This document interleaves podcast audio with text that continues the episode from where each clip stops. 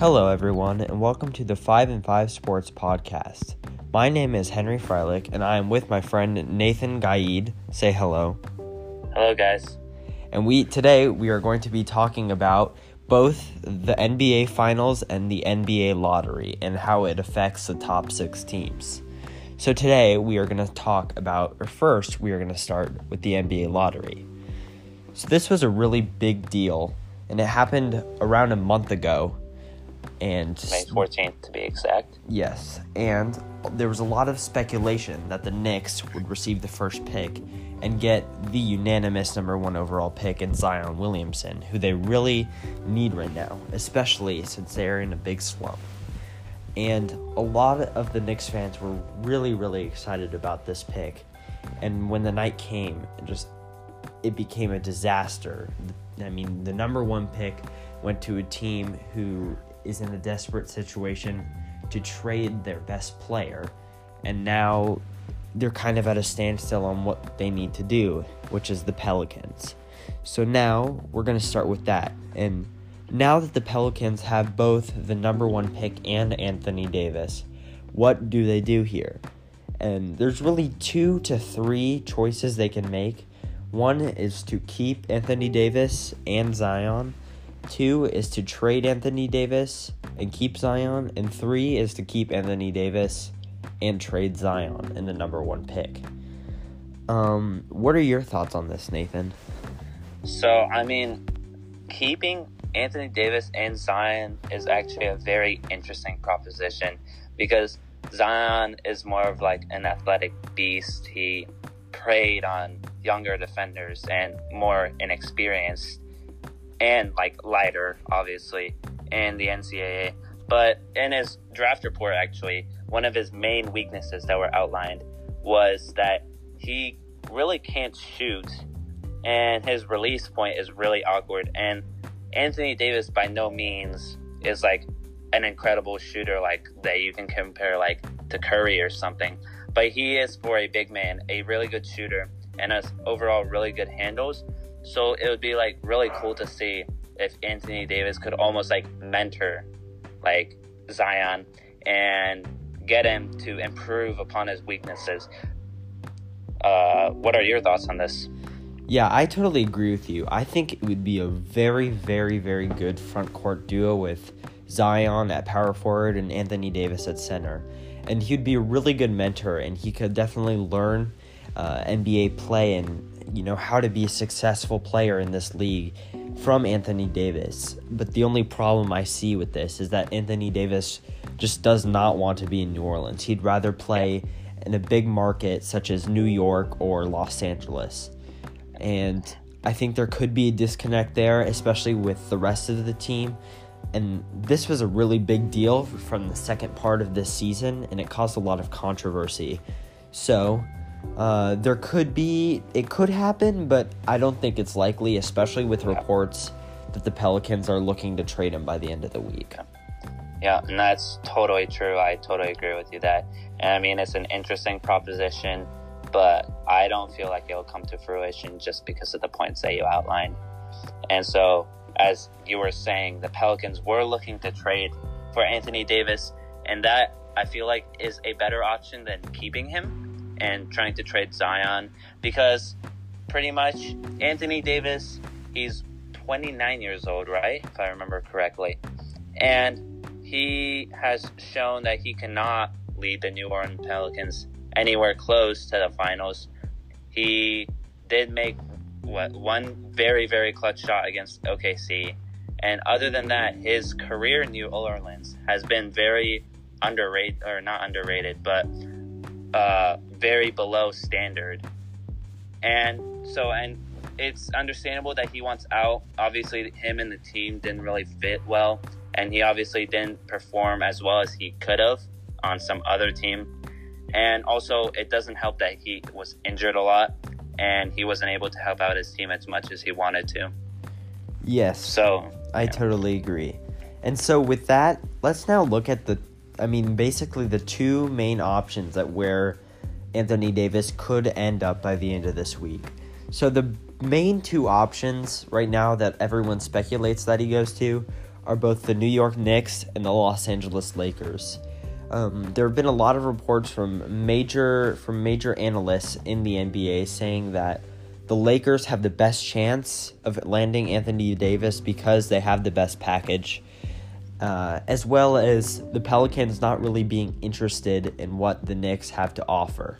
So, first off, the Pelicans are looking for an All Star, a potential All Star, and two first round picks to get for Anthony Davis.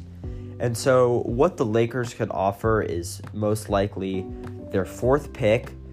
They can offer two of the three players, including Brandon Ingram, Lonzo Ball, and Kyle Kuzma.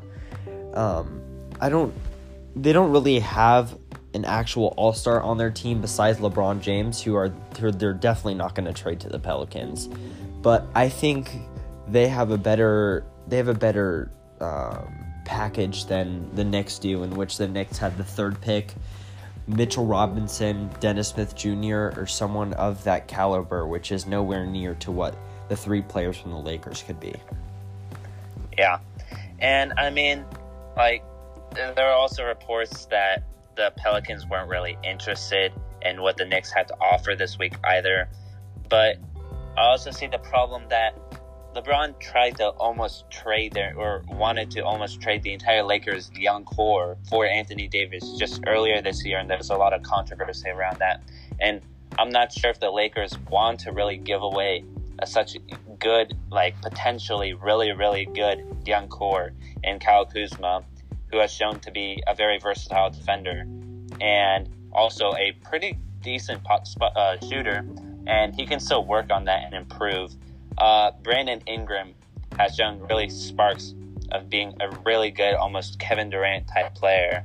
And that's like a really high ceiling for him, but it's totally doable if he really works on his game. And Lonzo Ball, which lots of people won't give credit to, but he has improved on his shot, even if it's not still up to par with NBA standards. He has worked on his shot, and he is a world class passer. He's someone that you don't really see a lot in the NBA anymore. You see more types of guards like Kyrie or Curry, almost like score first guards. And just to see someone that has just uh, really shown how like his flashes of absolute almost Magic Johnson type potential in his passing, and to trade that all up for just one All Star in Anthony Davis, who is a really great player by all means, but He's uh, already getting slightly older, and he has been injured, and there he is really injury prone, as shown by his tenure in New Orleans. And for the most part, he hasn't really done that much for New Orleans. And I would be willing to say that the only reason the Lakers might want to take him is not because of how good he'll be on the Lakers team or how well he'd mesh on the team, but just because of the fact for the hype factor, because it's LA. They're trying to sell their sports, they're trying to make as much money from tickets from big names, you know? That's my take on that. Yeah. What do I, you think about that? I totally agree. And uh, in my opinion, with Lonzo Ball, something that people don't look at very much is he is a very, very good defender for his position.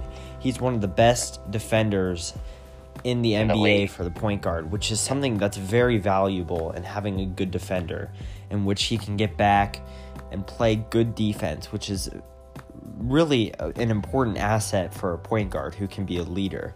And um, so let's look at what the Lakers can do with this fourth pick because they were not supposed to be anywhere near where they are now. They were supposed to be uh, above 10 um, they got really lucky. So there's the, there's obviously like a, a set top three in Zion Williamson, Ja Morant, and RJ Barrett, but there's a few options that they can go with at number four.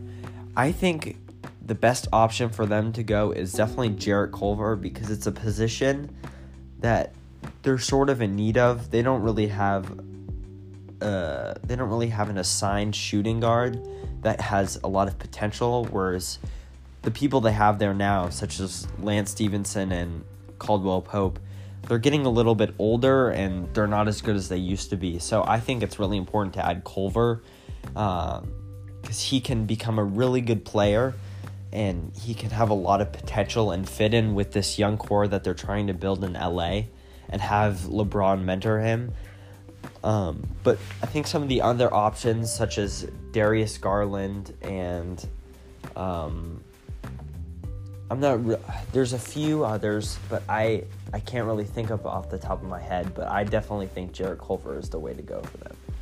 Yeah, and I mean in the in the draft like comparisons, they they compare him to Nick Anderson, which I mean isn't like the greatest comparison. And I mean, overall, this draft class is really weak. There's like in comparison to previous draft classes, there's not too much talent going around uh, outside of the top three.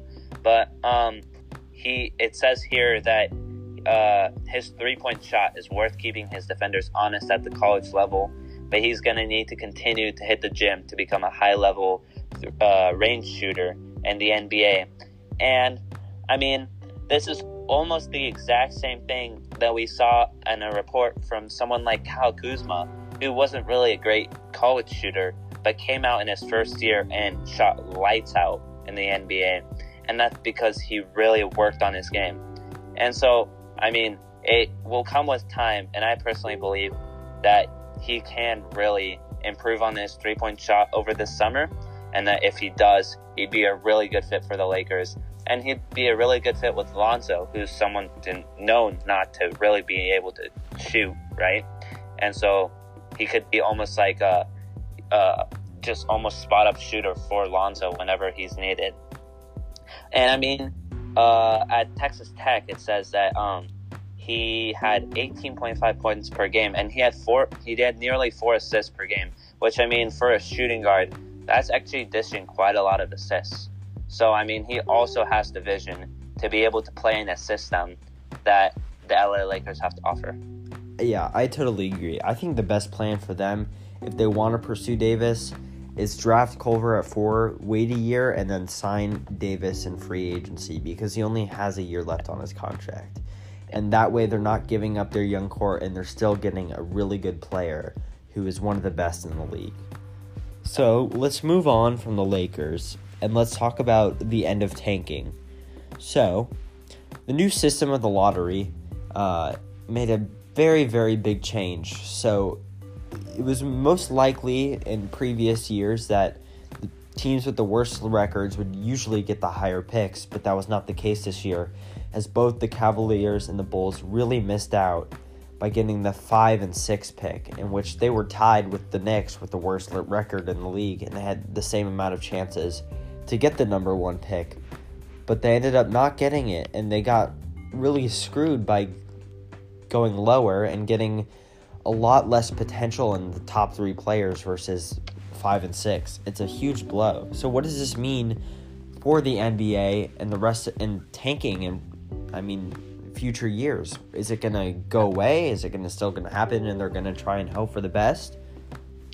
Yeah, I mean, I think that uh, tanking will not really be a thing anymore in the NBA, and I feel like they uh, the new system for like the draft lottery uh, was actually per- like I mean really purposely done in order to boost ratings for the NBA in general because I mean who wants to watch a team that they know is going to try to lose as much as possible who wants to watch a team that literally has the worst players in the NBA just trying to go out there and not even trying to win they're just out there because they want the next big thing.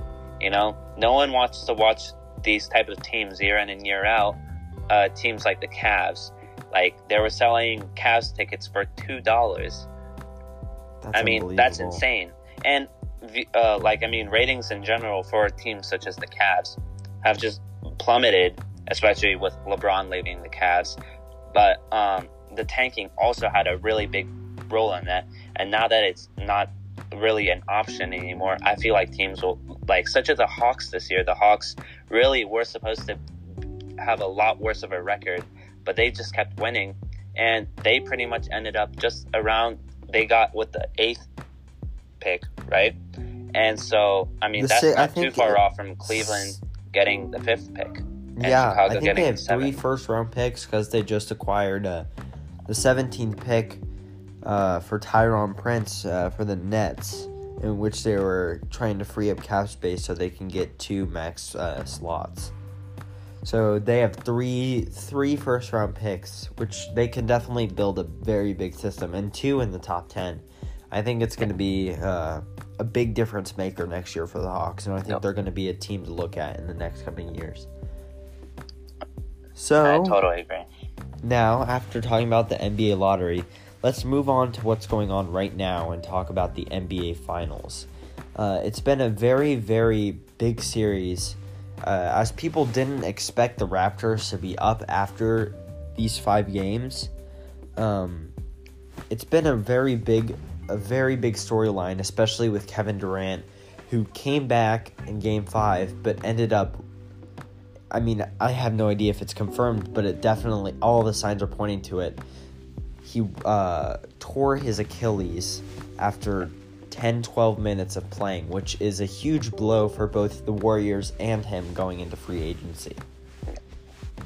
Yep. And I mean, uh, from most league experts, they were uh, like health experts. They were saying there's absolutely no way KD should play. But I mean, a lot of like uh, former NBA athletes pointed out that if you're someone like Durant, you don't want to risk risk your legacy and seeming selfish by just sitting out in Game Five, and which was a game that the Warriors could have totally lost. I mean, Durant scored 11 points. Without those 11 points, the Warriors would have lost. Right? It was a one point game even after that, and uh, people would have called him selfish for sitting out while people like uh, players like Iguodala and Kevon Looney, who had a bl- broken collarbone, collarbone, sorry, uh, were playing through their pain, and so it was it was almost like a need for KD to play, and I feel like the Warriors did make the right decision, and it was just unlucky in what happened.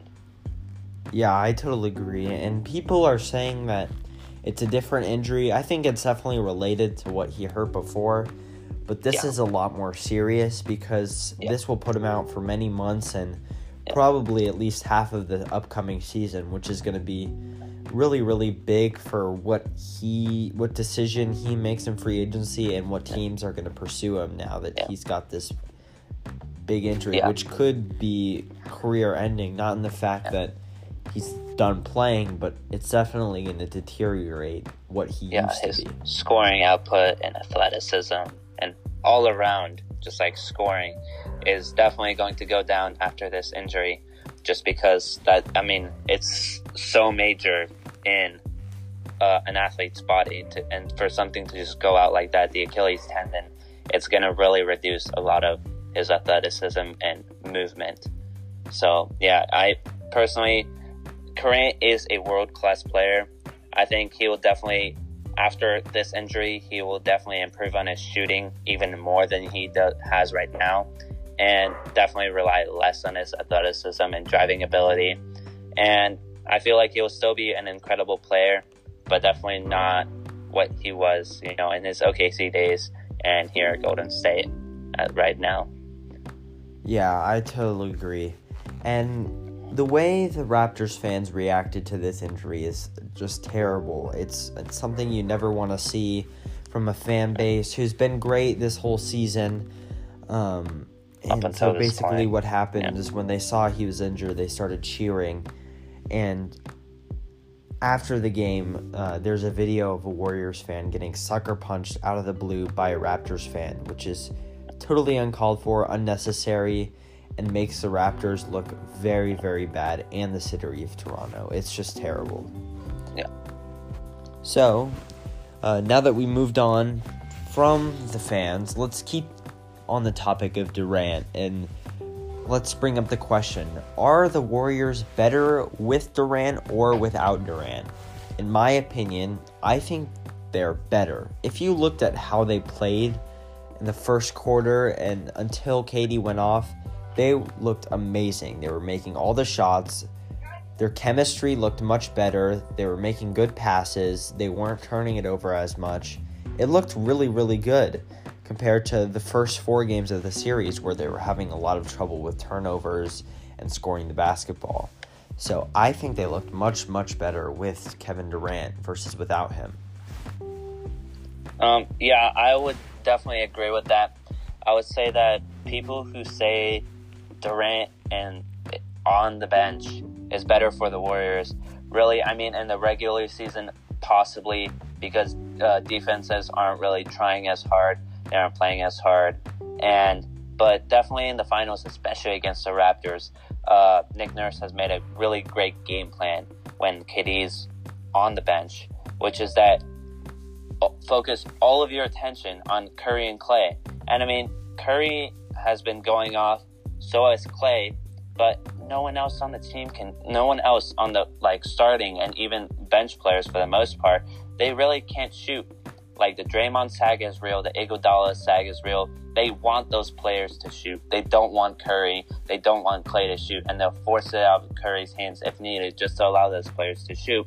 And Iguodala and Draymond haven't been showing up.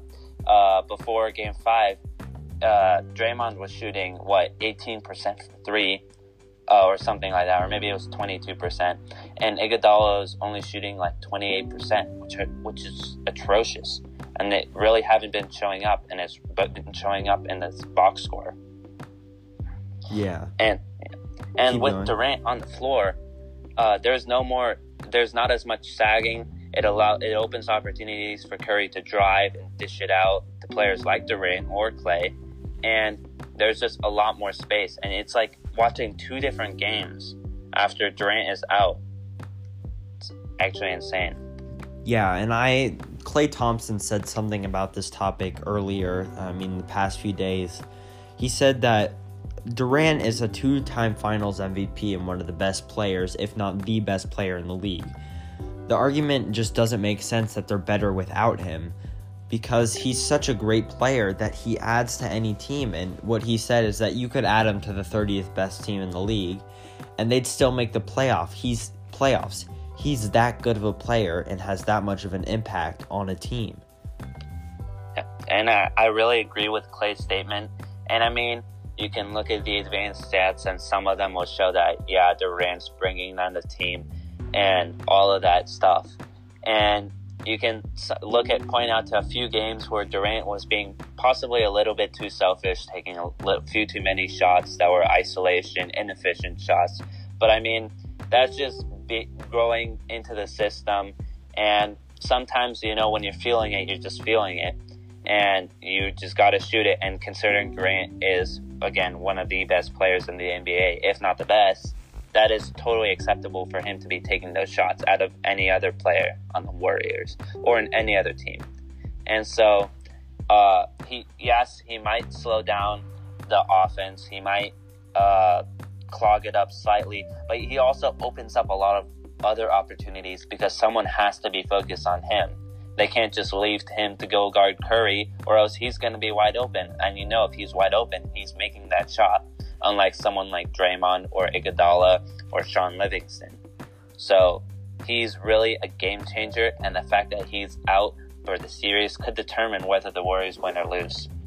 Yeah, for sure.